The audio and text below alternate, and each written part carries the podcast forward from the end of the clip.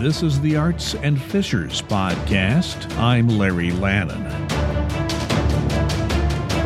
My formative years were spent in fear of a nuclear attack. We were taught to duck and cover under our desks at school, which I know now made no sense at all. But it all gave us a feeling that there was something we could do to protect ourselves in a nuclear attack.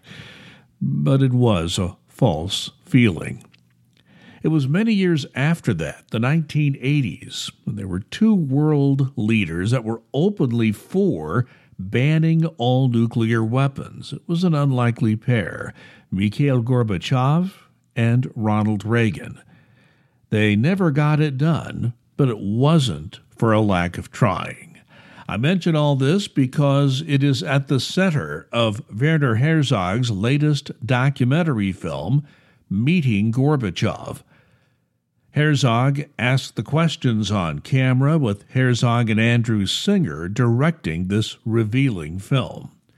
The documentary begins with Gorbachev's early days entering the Communist Party and details his efforts to modernize and increase food production in the Soviet Union at a time when shortages were rampant everywhere.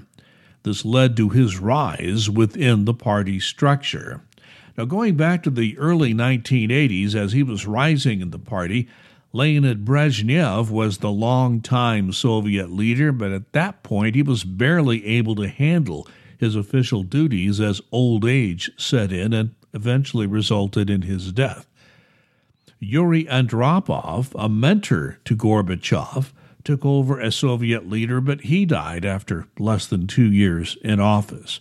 Following him, Konstantin Chernenko took on the leadership role, but by that point, he was in his early 70s and already terminally ill. So after Chernenko died, the Soviets turned to a younger man with a lot of new ideas, Mikhail Gorbachev. What did Gorbachev accomplish as leader of the Soviet Union? Well, consider this list. The U.S. and the Soviets may not have banned all nuclear weapons, but the parties did sign a number of arms control agreements while Gorbachev was in office. The Eastern European nations in the old Soviet bloc became independent. Last but not least, at least in Herzog's view, Germany was reunified. Herzog immediately raised the issue of the historic enmity between Russia and Germany, particularly the Nazi regime's invasion of Russia during World War II.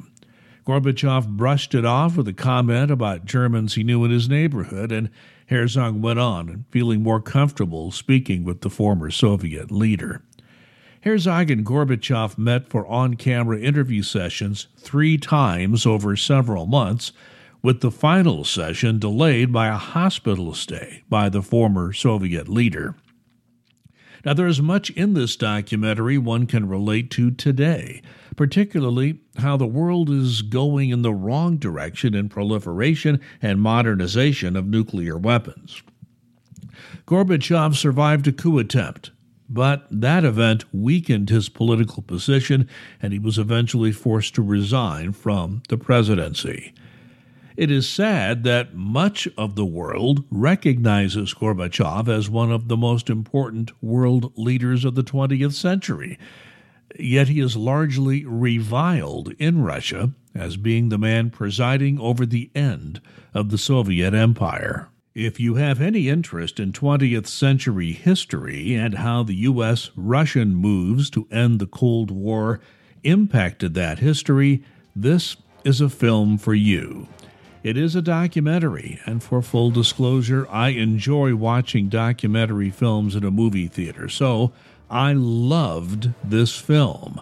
I give Meeting Gorbachev an A grade. It is well worth your time and the price of a movie ticket. My recommendation go see Meeting Gorbachev. This is the Arts and Fishers podcast. My name is Larry Lannan. I write the Larry in Fishers.com local news blog from Fishers, Indiana, a suburban community northeast of Indianapolis. Thanks for listening. We'll talk again.